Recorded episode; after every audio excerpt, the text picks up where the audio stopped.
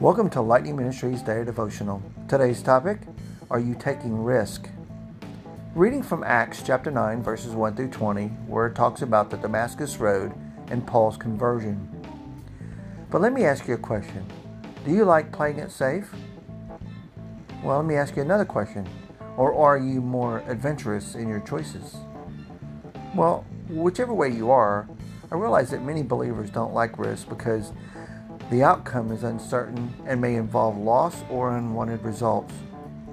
But I realize from a human viewpoint, eliminating potential harm makes more sense. But for believers, uncertainty is part of a walking by faith type attitude.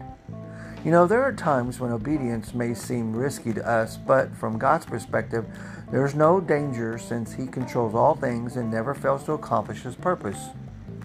Now, the Word of God tells us real, that real people who obey the Lord in unpredictable situations, like, say, for Ananias, who didn't want to go to the disciple when uh, God told him to, he realized that Ananias himself was taking a risk in his life by visiting this notorious outlaw called Paul. But I realized that Saul too lived with a risk after his conversion facing peril almost at every turn, every day in his life, as he obediently preached the gospel that he previously opposed to all those that followed Christ. But realize this by focusing on God and his character and his promises, both of these men obeyed despite uncertainty and were used greatly by the Lord. Now, where is God's calling in your life for you to trust Him? Good question. Now remember this each time you or I face a risk, it is an opportunity to experience His faithfulness firsthand. Glory be to God.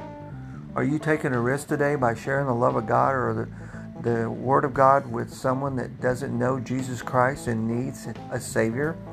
I challenge you today to step out in faith and take that risk because that is what God has us here for. And that's the purpose of us and our calling from Jesus Christ. Hey, have a blessed day.